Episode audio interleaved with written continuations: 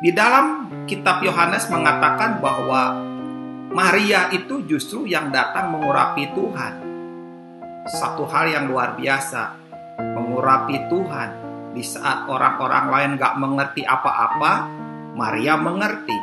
Di saat orang lain ingin berbuat sesuatu menurut versinya masing-masing, Maria mengerti yang dibutuhkan Tuhan.